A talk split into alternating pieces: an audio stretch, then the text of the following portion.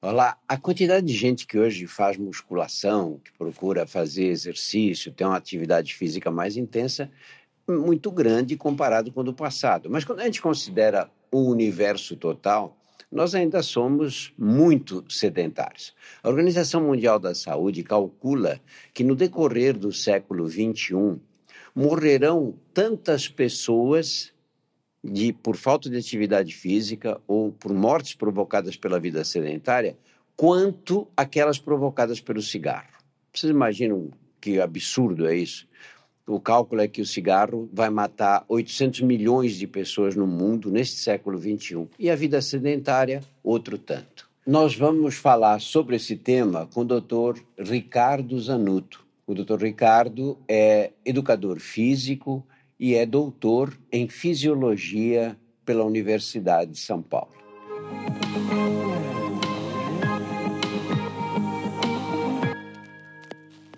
Seja bem-vindo, Ricardo. Obrigado, doutor Drauzio. Ricardo, quando é que a gente começa a perder músculo?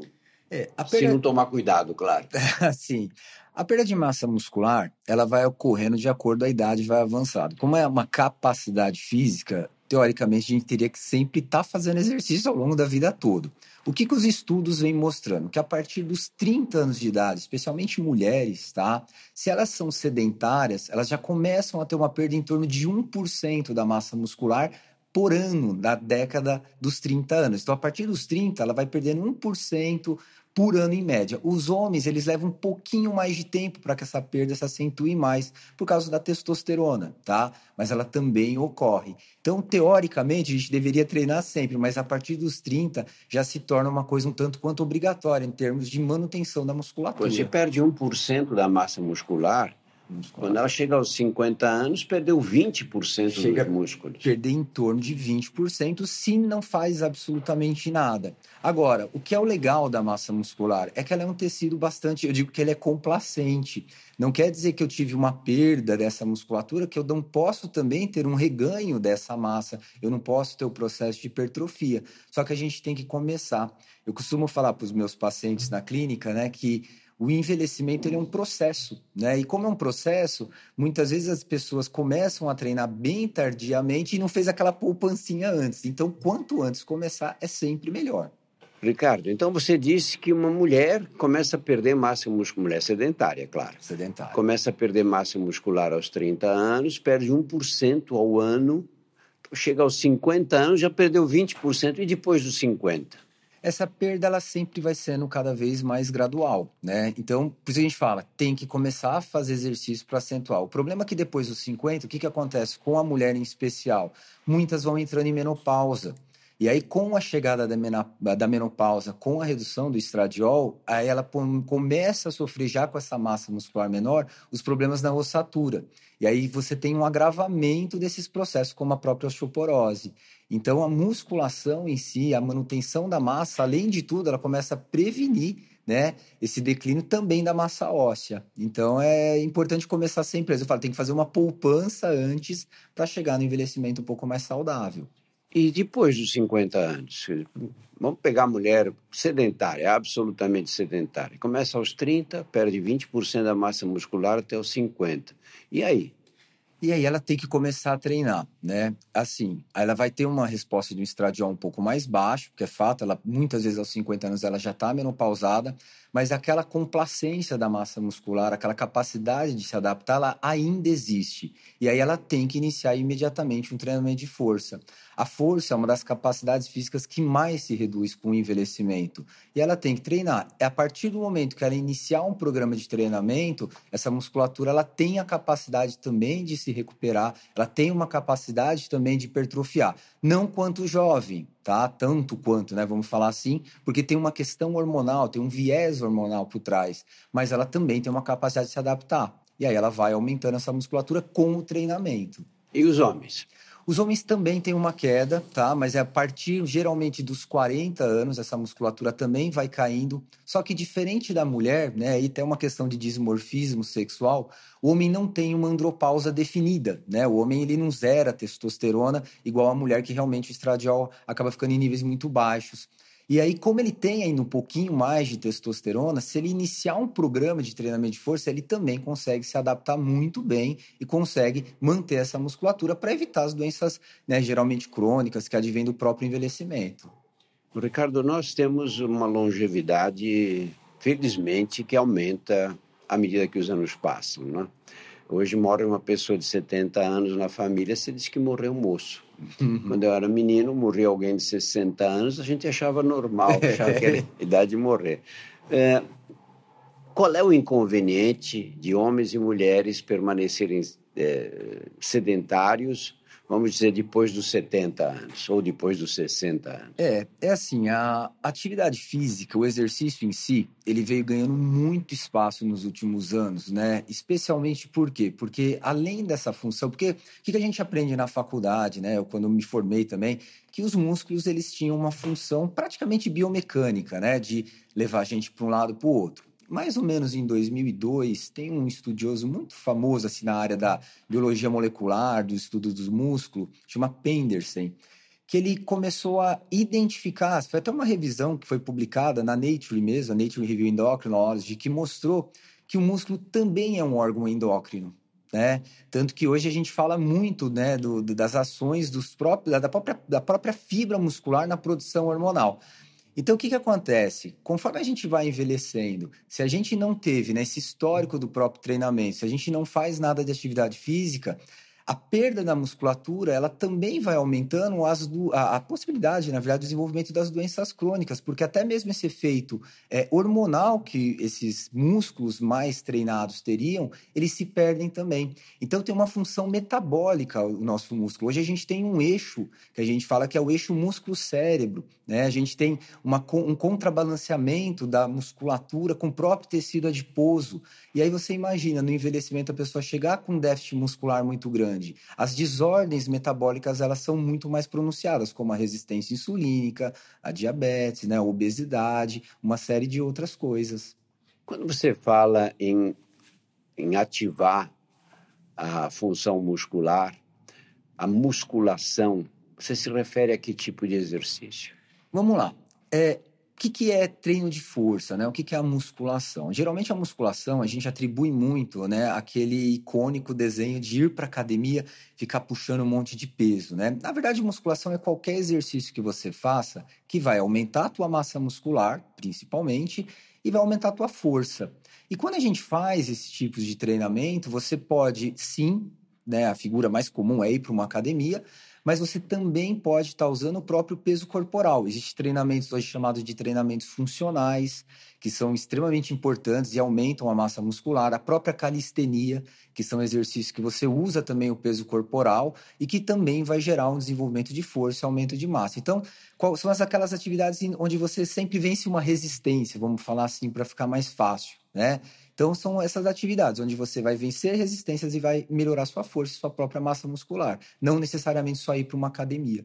O que demo, democratiza a, a, musculação, né? Demais, né? É que assim, quando você faz um treino de musculação numa academia, qual que é a grande vantagem? Você está repleto de aparelhos, você tem uma série de possibilidades ali. Quando você faz em casa, você está usando o seu peso corporal. Ela vai gerar uma resposta de hipertrofia, de adaptação? Obviamente que vai. Só que com o tempo, esse treino tem que ter progressão. Então você tem que fazer uma progressão relacionada à própria carga e uma variação maior dos exercícios. Afinal, a sua sobrecarga, que é o seu peso, é sempre o mesmo. E para ter hipertrofia, a gente sabe que um dos princípios é a progressão da carga. E aí você vai adaptando. Então hoje você vê muita gente, até mais por causa da pandemia, né, que usa saco de arroz como sobrecarga, usa garrafa de água. Tem uma galera que adapta muitas vezes assim aparelhos em casa mesmo, sabe? Fazendo peso de concreto para brincar, para se divertir. Então sim, democratiza de grande forma. Ricardo, não adianta eu ir para uma academia amanhã e ficar duas horas levantando peso, que eu vou estar com os músculos quebrados no dia seguinte. Isso é muito importante, a regularidade. Né? Qual é a periodicidade da atividade física para manter uma musculatura rígida? Vamos lá. Sempre que a gente inicia um programa de treino, uma das coisas que a gente sempre é, pede, né? E é, e é óbvio, tem que ser muito bem definido. É o objetivo desse treino, né? Uma coisa que eu vejo muito errado, ainda mais porque hoje você tem grandes redes de academia que você tem até um número baixo de profissionais por orientar, e muitas vezes você vê até pessoas de mais idade chegando nessa academia, é, putz, são prescritos aqueles treinos genéricos, a pessoa não sabe treinar e ela erra feiamente o exercício. Então, o que, que a gente sempre sugere, né? O que, que seria o, o mais adequado? Primeiro, é definir o objetivo. Se a ideia é manter a saúde, manter a musculatura, o que, que os números vêm mostrando, que a própria OMS recomenda? Que você treine força pelo menos duas vezes por semana. Isso já vai te trazer benefício para a saúde e que você coloque ali pelo menos uns 150 minutos de atividade aeróbia também, né, moderada, ou 75 minutos de atividade vigorosa. Isso teoricamente vai manter. Manter significa aprimorar, melhorar, aumentar um monte a massa muscular? Não. Aí a gente tem que dar volume ao treino. Geralmente se pede no mínimo de três a quatro vezes por semana para ter um aumento significativo da própria massa muscular, né? uma periodicidade um pouquinho maior, mas desde que tenha orientação, porque não é só ir para a academia. Você precisa ter uma progressão da carga de trabalho ao longo do tempo e essa variação dos exercícios. E isso só um profissional de educação física, mesmo bem capacitado, que eu creio que possa estar tá, né, detalhando, mostrando e trazendo você no seu objetivo. Ricardo, eu sou corredor, eu corro há muitos anos. E é, é um sofrimento correr. Né? eu corro também. É um sofrimento. corroboro. É, as pessoas falam, ai, que disposição que ele tem. Disposição nenhuma. Não, não, a gente dói, vai, dói. tem que ir, né? Teimoso. E você sofre, fica cansado, só pensa no final da corrida. Mas na hora que você termina, Exato. especialmente quando foi assim uma, uma corrida vigorosa, uma corrida durante algum tempo, dá uma sensação muito grande de bem-estar e de otimismo. Qual é a relação entre a atividade física e o psiquismo? Olha, existem muitas relações, né? Como eu estava comentando anteriormente, né? O, as miocinas, né? Miocinas é aquele grupo de hormônios que a gente correlaciona à produção muscular. É, eu estava até comentando um pouquinho antes, né, aqui com, com a, com, a, minha assessora. O problema do exercício é que o exercício ele tem muito viés. Então, as pesquisas científicas, quando você trata da atividade física, elas são difíceis de ter controle, porque você pode correr, você pode caminhar, você pode caminhar a 10 km por hora, é correr, perdão, a 10 km por hora, você pode correr a 14, você pode andar a 6, você pode fazer musculação três vezes por semana, você pode fazer cinco. Então, as, é, tem um monte de viés os estudos científicos quando a gente trata, porque é difícil você ter um grupo controle de fato, tá? Mas o que, que a gente sabe hoje? Quando a gente faz atividade física, existem algumas vias metabólicas que são ativadas pela nossa musculatura, dependendo do tipo de exercício, que tem uma ação de sinalizar o nosso sistema nervoso central que vai melhorar essas questões todas. Então, por exemplo, é, existe um, uma, uma molécula, né, considerada até um hormônio, uma via, né, que chama catepsina B. Essa catepsina ela é produzida pelo músculo quando a gente faz atividade física, ela atravessa a barreira hematocefálica e lá no nosso hipo, hipocampo, ela estimula uma proteína produzida pelo próprio cérebro, chamada de BDNF, que é uma proteínazinha que tem uma ação de aumentar a atividade neural inclusive aumentando a vascularização do hipocampo, inclusive o tamanho do hipocampo. Né? Para quem não sabe, hipocampo tem aquela função de controlar as nossas emoções, a nossa motivação, né? a nossa energia também. Memória. A memória, principalmente a aprendizagem, né? principalmente. Então, assim, a atividade física ela tem uma relação direta com essa atividade mental, né? O, o, Nietzsche tem uma frase muito famosa, né? Que ele falava que os grandes pensamentos se concebiam na caminhada, né?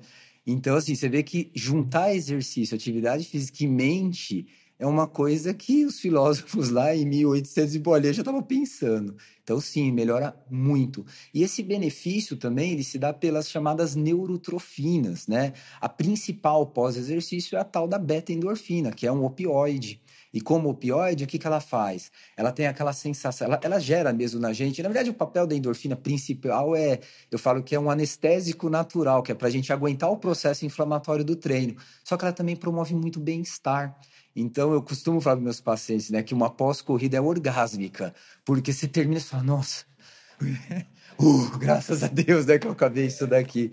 E aí você acaba aumentando essa beta-endorfina que vai também te ajudar com o controle da própria ansiedade, da depressão, vai te deixar mais calminho. A gente tem um aumento da produção da serotonina, né, também com atividade física. Então a gente vê os medicamentos, né, que inibem a recaptação de serotonina para deixar mais na fenda, para melhorar até depressão. Poxa, o exercício aumenta a produção desse neurotransmissor também. Então, o papel e a correlação exercício e atividade mental e qualidade, né, e saúde mental é putz, é, cada vez está sendo mais estudado, fantástico.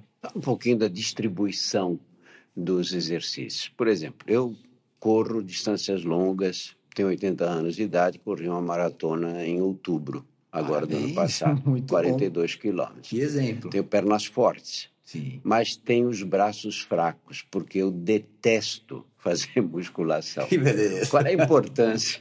qual é a importância de ter uma distribuição mais harmoniosa para o exercício, para atividade física? É, tem um, uma revisão, foi publicada pela USP, inclusive, é até um pouquinho antiga, lá no começo dos anos 2000, que ela mostra assim quais são as maiores incapacitações dos idosos, né? Uma das principais é levantar os braços acima da linha do ombro, né? Então, adianta ter pernas fortes se eu não consigo levantar os braços acima da linha do ombro para pegar um negócio, às vezes, aqui em cima, percebe? Então, a musculatura, ela representa praticamente 40% de toda a nossa composição corporal, né? 40% do nosso corpo é massa muscular. Então eu tenho que ter para tudo, porque essas áreas também são requisitadas em outros movimentos. Então as pernas são resistentes, mas quer dizer que muitas vezes se eu não fizer treino de força ela vai estar forte necessariamente? Não, porque são capacidades diferentes, né? A resistência de força é diferente, é diferente da força pura. Então, o ideal, mesmo para quem corre, é fazer musculação também. Tanto que as planilhas de programa de treinos, de corrida, sempre o profissional que está fazendo ali a tua planilha, eu tenho certeza que ele inclui o treino de fortalecimento específico para a corrida, mas tem que ter, porque é um músculo forte que vai prevenir o quê? As lesões articulares, as dores no tornozelo, as dores no joelho e principalmente no quadril, que acontecem bastante. Então, o, o, treino muscular ele tem que ser sistêmico, né? Não adianta você treinar. Antigamente falava muito, né, de, dos fisiculturistas camarão, né? Que eram aqueles caras que tinham as pernas bem fininhas e ficavam com aquele tronco gigantérrimo.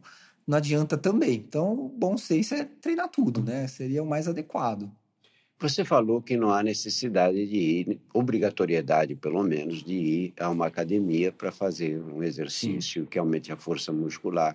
Isso pode ser feito em casa, você usa a, a, o peso do seu corpo mesmo e, é, para fazer exercício dos para exercitar os músculos. Mas como é que a pessoa sabe? Como é que ela sozinha capaz de saber quais são os exercícios melhores? É, infelizmente não. Né? É o que a gente costuma falar. O, como qualquer é, área né, do, do conhecimento, da saúde, o ideal é sempre buscar orientação profissional, tá? Quem que é o profissional mais habilitado para fazer isso? É o profissional de educação física, sem dúvida, tirando aquelas pessoas que de fato têm alguma condição clínica médica específica, né? Então, às vezes pega uma pessoa que tem uma, uma, uma, uma artrite reumatoide, que tem limitações, aí é bom você estar tá conversando diretamente com o médico para ver né, quais são as limitações. Então, assim, para saber é muito difícil, para ser muito franco. O que eu sempre sugiro para algumas pessoas, quando quer iniciar programa de exercício, é tentar contratar um profissional de educação física, né, que minimamente possa te orientar. Ou hoje você tem até alguns vídeos mesmo no próprio YouTube, né, onde você tem alguns exercícios de iniciação, onde você pode começar a estar tá fazendo. E você fazendo exercício inadequado, você aumenta o risco de lesões musculares. Né? Sem sombra de dúvida. Como é que a pessoa deve se comportar quando, sei lá, tem estava correndo, andando muito rápido, começou com uma dor na perna, ou levantou um peso exagerado nos braços? Eh, que cuidados tem que tomar com essas lesões? É, assim, a musculatura, a musculação, perdão, é o que a gente fala. Sempre você tem que definir objetivo. Quais, é, quais seriam os passos a passos, o que, que a gente pode sempre orientar? Inicialmente, definir o objetivo, começa a treinar leve, né? começa com baixa carga. É um erro muito comum, mas a gente cansa de ver em academia. A pessoa não está sem treinar há anos.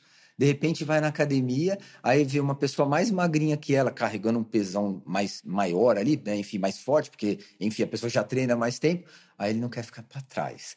Aí ele, com vergonha. Ele fica com vergonha, ele soca a carga, no outro dia tá assim, né? Não consegue andar, não consegue levantar da cama. A gente vê isso todo dia. Então, o primeiro passo é carga baixa. Né? Carga baixa. Então começa sempre do menos para o mais. Não consegue usar barras, academias têm tubos de PVC para você começar, para você ter uma ideia. Fez é, um movimento. Segundo, é, foca na técnica. Um erro muito comum é técnica errada de movimento. As pessoas não fazem as técnicas adequadas. E se aí se eu não tenho uma técnica adequada, vem a lesão. Porque eu sobrecarrego um músculo que eu não deveria, eu forço uma articulação que eu não deveria, ou eu passo de um ângulo né, articular ali que eu não deveria. E aí lesiona. Então, a técnica é de fundamental importância. Depois, progressão de carga. Né? No treinamento, a gente tem esse princípio de progressão de carga que ele é fundamental. Então, começa de pouquinho, vai progredindo aos pouquinhos e vai verificando. E, finalmente, e assim, o mais importante, tem que descansar. Né? A, a maioria das pessoas esquecem que o processo de hipertrofia ele depende da fase anabólica e da fase catabólica, né? Catabolismo, para deixar bem rapidinho assim, é aquela fase que você está destruindo o músculo, você está inflamando, você está treinando para gerar uma resposta inflamatória nesse músculo, onde vai haver o anabolismo. Então, o anabolismo, quando que ele ocorre? Explica o anabolismo o que é. é. O anabolismo é aquele processo das nossas fibras em se recuperar. A gente fala muito de catabolismo, destruição, para ficar simples, né? E o anabolismo é a recuperação. Então, para um músculo hipertrofiar, o que, que eu tenho que fazer? Primeiramente, eu vou gerar as microlesões musculares. Então, estou treinando, eu gero uma inflamação mesmo Isso é normal, né? Para todos nós. Senão, também não tem adaptação, né? Claro. Quando eu gero aquele processo inflamatório muscular, eu vou ter que ter uma alimentação adequada para levar os nutrientes, especialmente proteína, para que aquele músculo tenha recuperação. Eu preciso de hormônios envolvidos nesse processo, o IGF-1, a própria testosterona, o GH. Esses hormônios vão fazer a síntese proteica, vão produzir RNA e vão aumentar o número de sarcômeros, tá? Sarcômeros são as unidades funcionais do meu músculo, e aí o meu músculo hipertrofia. É, talvez as pessoas não saibam, mas o músculo não faz hiperplasia, né? Aquela história de que eu aumento o número de fibras. De fibras. Isso não acontece em humanos, pelo menos, né? Parece que gato, alguns animais sim, mas em humanos não. Então ele sofre hipertrofia. O que é hipertrofia? O meu músculo ele vai aumentar o volume. E por que, que eu não faço hiperplasia? Porque toda fibra para contrair precisa de um neurônio, né? De um motoneurônio. Então você não vai aumentando o motoneurônio, né? Então, esse. Porque é o neurônio que faz a fibra contrair. É ele que vai, exatamente, a fibra não contrai sem ele, né? Então a gente não aumenta o número, mas eu consigo aumentar a densidade desse músculo. Esse é o papel que o meu exercício teria ali, tá? Em relação a essa atividade física. Então, é um processo inflamatório, a gente gera essa lesão e o músculo vai se recuperando e vai aumentando o tamanho. Isso é o anabolismo. Só que o anabolismo ele ocorre no repouso. Né? É quando você está descansando. Então, que erro que também a gente vê muito nas academias comecei a treinar. E aí a pessoa fala: Não, você nunca fez nada, né? Agora eu vou seis vezes por semana. Eu falo: Gente, não, calma. Né? Não adianta ser seis vezes por semana, né? E não descansar, porque não tem processo anabólico. E ainda meninos, pegam os molecada mais jovem que quer ter peito grande, braço grande, eles ainda treinam peito quatro, cinco vezes por semana, sabe? Chega lá, treina, treina peito e, pô, mas o meu peito não cresce. Cara, você não descansa descansa. Então, o repouso é muito importante também para que essa fibra se recupere. E aí você fecha o processo anabólico. Hoje você vê nas academias, uma, especial pessoal mais jovem, né, uh, usando hormônios uh, sexuais, testosterona, especialmente para ter hipertrofia muscular. Qual é o inconveniente?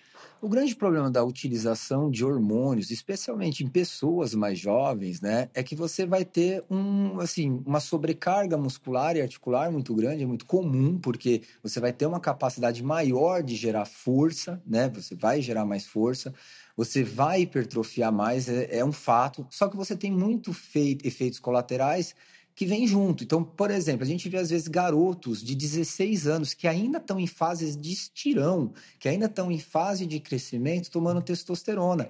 Só que ninguém alerta eles que a testosterona ela tem uma ação na ossatura lá nos condrócitos que ela inibe a atividade deles. Então você tem um fechamento das epífises ósseas mais cedo, mais cedo. Então a pessoa pode diminuir até a estatura, ela cresce menos do que ela deveria. Então impacta, sem falar nos efeitos do próprio, né, atrofia do próprio testículo, é, muitas vezes com drogas extremamente androgênicas que formam muito DHT, que é a dihidrotestosterona, você pode ter também, né, uma alopécia antecipada, então calvície, queda de cabelo, acne severa né? Sem falar das hipertrofias, o que a gente chama de visceromegalia, né? O aumento do fígado, do intestino. Muitas vezes, com pouca atividade aeróbica associada, você tem uma hipertrofia, né? Do ventrículo esquerdo. Então, você diminui a área do volume de injeção de sangue e aí a frequência cardíaca aumenta. Quando acontece isso, aumenta a pressão arterial. Então, os inconvenientes são enormes. E a virilização das mulheres, né? Sem sombra de dúvida. Né? Então, a virilização é o aumento do clitóris, o engrossamento da voz, a alopécia, né? Muito comum, as mulheres começam a ter queda mesmo de, é, de cabelo, a acne também severa, e também vai ter esse aumento pronunciado, a visceromegalia, tudo isso acompanha, né? Tudo isso. Ricardo, eu acho que a minha geração eh, observou uma mudança de paradigma na medicina. Quando eu era menino, até no começo da faculdade, o que se dizia para as pessoas mais velhas era: faça repouso, não é? Não faça exercício, não não, não force, não, é? não não se exponha à atividade física mais. Então você via a imagem do velho, que era um homem de 50 anos naquela época, que se aposentava, ficava sentado no, no sofá da sala lendo o jornal e um dia caía fulminado por um infarto, né? É, é, o, que, o que representou essa mudança de paradigma? Você diz hoje para uma pessoa ela deve fazer atividade física, deve fazer exercício, deve estimular os músculos, até que idade? Até ela não estar mais aqui. né? A atividade física, é que eu falo, nós somos seres que foram, nós fomos, né, produzidos, enfim, né, sem entrar em questões religiosas por quem ou para quem, mas enfim, é, nós estamos aqui para ser colocados em movimento. E o movimento ele vai do momento que você nasce até o momento que você né, apaga as luzes, né? Então todo mundo deveria se movimentar desde o começo da vida até o final dela. A partir do momento que a biologia molecular começou a surgir, né, assim, com muita força nos anos 90, 2000, né, eu, eu fiz meu mestrado, meu doutorado, tudo com biologia molecular, então sou super fã né, de estudar isso. E hoje se recomenda muito é treinar mesmo. E a alta intensidade ela está deixando de ser um paradigma. Hoje está se falando muito mais dos exercícios de alta por menos tempo do que os de baixa por tempo longo, porque eles podem gerar Explica melhor. Explica melhor. É assim, o que, que a gente sabe hoje? Né? É, o que, que é o treinamento de alta intensidade? São aqueles exercícios que são bem vigorosos, só que você faz por um período de tempo mais curto. Então, por exemplo, o que é um HIIT que a gente poderia fazer numa esteira, tá? A pessoa vai para a esteira e ao invés dela ficar 40 minutos, 50 minutos correndo a 6 por hora, ela vai trabalhar com um tempo mais curto, só que ela vai trabalhar com uma velocidade mais rápida, intervalando esses picos de intensidade. Então, por exemplo, ela pode fazer um minuto numa velocidade mais, máxima mesmo, bem quase suprafisiológica, ou ali nos limites, né? 180, 190 BPM, batimento por minuto. Ela vai deixar a frequência dela bem alta, depois ela faz um minuto mais fraquinho. Então, ela vai fazendo o quê? Isso aqui com o coração, ela vai fazendo esses picos, tá? Esse é o treino intervalado que a gente chama, né? E qual que é a vantagem desse treino de alta intensidade? Você tem períodos menores, então você consegue fazer um treino de alta intensidade em tempo menor, mais curto, e algumas adaptações fisiológicas inerentes desse tipo de treinamento, aparentemente elas são melhores do que você fazer treinos contínuos, treinos mais longos. Por isso que hoje está se estudando muito a intensidade do treino também. É, você está falando, eu li um artigo há pouco tempo no JAMA, no uhum. Journal of the American Medical Association, que fez exatamente isso. E eles chegaram à conclusão que se você fizer dois minutos por semana, que é nada que praticamente, é nada. de alta intensidade, você reduz o índice de doença cardiovascular com dois minutos de alta intensidade. Você não acha. E, e o que, que nós dizemos para as pessoas? Eu, não, você tem que andar 30 minutos, 40 minutos, cinco vezes por semana. Ninguém faz, porque fica inviável na vida moderna. Você acha que a gente devia mudar esse, essa discussão, dizer, olha, você não tem tempo, faça exercício de alta intensidade de curta duração. Eu acho e tenho certeza, para ser bem sincero. É, acontece só que assim, tem um viés dos exercícios de alta. Evidentemente, eles são, a gente vê muitas evidências mesmo que são exercícios que têm respostas até melhores do que o exercício mais de, de longa duração. O único viés da alta intensidade é que nem todo mundo consegue fazer. Né? Por exemplo, você pega né, um senhor de 70 anos que nunca fez, você colocar ele na esteira para fazer uma alta intensidade, putz, ele já tem uma deficiência de equilíbrio, já tem uma dificuldade com a ambulação normal. Como que a gente vai dar alta intensidade nesse sujeito? Aí entra o papel do profissional de educação física, né? Porque é, como em treinamento esportivo, na verdade, de qualquer ciência da saúde, o primeiro princípio é de individualidade biológica a gente tem que respeitar isso. Então, é identificar né, até onde esse sujeito faz e o que, que é alta intensidade para ele. E aí, trabalhar em cima dela. Mas eu não tenho dúvida. Falta ainda muita pesquisa, a gente acompanha o tempo todo. É, eu acho que vai mudar muito nos próximos anos, assim, sem sombra de dúvida. Acho que as recomendações elas vão deixar de ser mais longas, como o senhor puta, brilhantemente pontuou. Do tempo moderno, às vezes você fala, a pessoa vai ter que ficar uma hora e meia na academia. Ela faz assim. Ele não tem tempo de almoçar, né? Ele não faz. Agora você fala, ó, meu amigo, você vai fazer 10 minutinhos por dia e você vai ter resposta, você vai viver mais, você não vai ter problema cardiovascular, não vai ter resistência insulina. Poxa, dá pra fazer 10 minutinhos em casa? Vou tentar. E aí ele faz, né? É, eu lembro de um, de um estudo também, saiu uns 7, 8 anos atrás, foi até a capa de uma revista, né, é, aqui no, no Brasil, que eles pegaram atletas de crossfit. Né? O CrossFit é uma modalidade que você trabalha basicamente três elementos, né? O LPO, que é levantamento de peso olímpicos, os movimentos ginásticos, né? Então você tem muita barra, muita calistenia, e você também trabalha muito cardio, muito cardio respiratório. Você rema, você corre, você pula a corda. Eu pratiquei CrossFit uns quatro anos, então é uma atividade que eu gosto bastante. Ela é altíssima intensidade. E que os caras. E como que é o treino de cross? O treino de crossfit, geralmente, você treina em alta intensidade, mas também em períodos curtos. Então você tem o WOD, que eles chamam, né? Que é o Workout of the Day, né? O treino do dia. Geralmente são treinos de 15, 25 minutos ali para a pessoa fazer. Então, putz, é um treino curto. Pegaram um grupo de crossfiteiros e colocaram para ver se os caras conseguiam correr uma maratona de 42 quilômetros. Olha que interessante, a especificidade do cross não é de um maratonista todos terminaram sem quebrar. A maratona. A maratona. Então, a alta intensidade é, a chave, viu? Ricardo, nós vamos ter que parar, porque nós vamos ficar conversando aqui. Ah, vai longe. Até deixar, a noite. Vai longe, eu adoro isso. Olha, muito obrigado por esses esclarecimentos todos. Viu? Muito, muito obrigado. obrigado, Ricardo. Eu que agradeço, é uma honra estar aqui, né, participando do programa. Eu sou super fã do senhor, então eu que agradeço demais pelo convite. Muito obrigado. Muito obrigado. No nosso portal você encontra mais de 100 podcasts sobre os mais variados temas. Conheça também os nossos outros podcasts, o Porquê Dói, o Saúde Sem Tabu e o Outras Histórias. Muito obrigado pela atenção.